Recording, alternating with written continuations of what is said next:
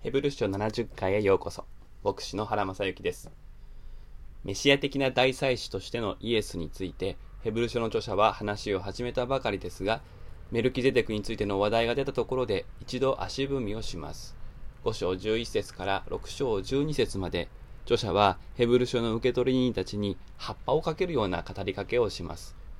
ここは当時の文学的な手法で、ややオーバーに表現して次の話に進む前までの準備運動をしている、そのような箇所だと言えます。ここまでのところで、ヘブル書の受け取り人たちは、迫害の厳しい中でユダヤ教に戻る誘惑に置かれていたということを見てきました。イエス様への信仰が揺らいでいた。そういう状態で、メルキデデクについての話から始まって、旧約聖書の定めには賭けがあったという話に進んでいきます。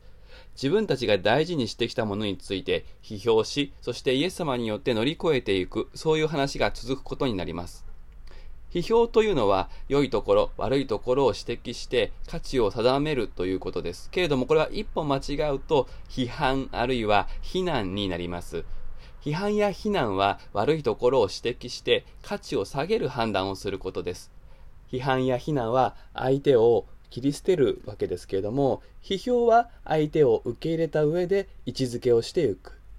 難しいのは批評の方なのは言うまでもありませんが、批評を聞く側の心次第で同じ批評が非難や批判のように受け止められてしまう可能性があります。ヘブル書の著者がここで立ち止まるのはそういう危険があったからです。イエス様への信仰がはっきりした上で旧約聖書の話をするのと、イエス様への信仰があやふやな状態で旧約聖書の話をするのとでは印象が大きく変わります。信仰がはっきりしていれば、その立ち位置から旧約聖書を見ていくとき、旧約聖書の賭けを指摘したとしても、それはイエス様によって乗り越えられていくという前提で聞くことができます。しかし、イエス様への信仰があやふやな状態のユダヤ人にとって、旧約聖書が寄って立つところですから、その賭けを指摘されると、土台が崩されるような思いがして、自分たちが批判されている、非難されていると感じることでしょう。これでは、ヘブル書の著者の目的を達成することができません。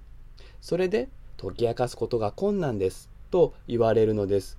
ここでヘブル書の著者は、聞き手に信仰の土台の点検を促しています。そして、ヘブイエス様への信仰があやふやならば、ミルクに例えられている処方の教えに戻って確信を取り戻すようにと進めるのです。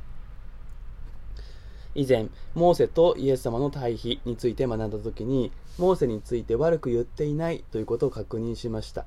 モーセについてその賭けを指摘することはできたわけですが、ユダヤ人であっても、イエス様への信仰があやふやな可能性のある人たちに、モーセを批評したならば、批判になってしまい、反発を招くことが予想されたからでしょう。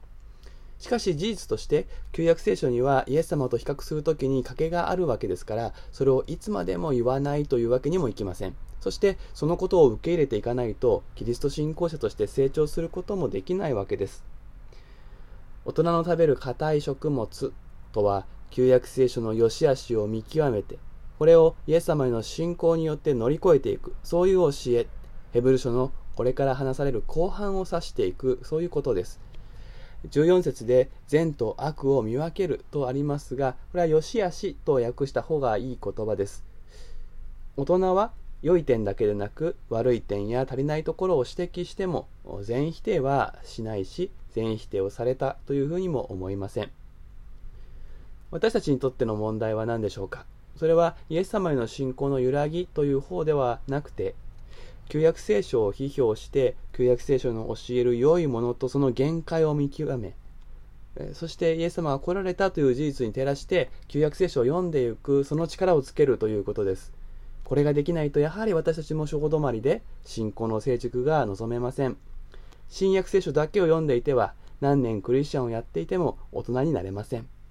イエス様への信仰は旧約聖書に根ざし、旧約聖書を乗り乗り越えていくものだからです。21回目は以上です。それではまたお耳にかかりましょう。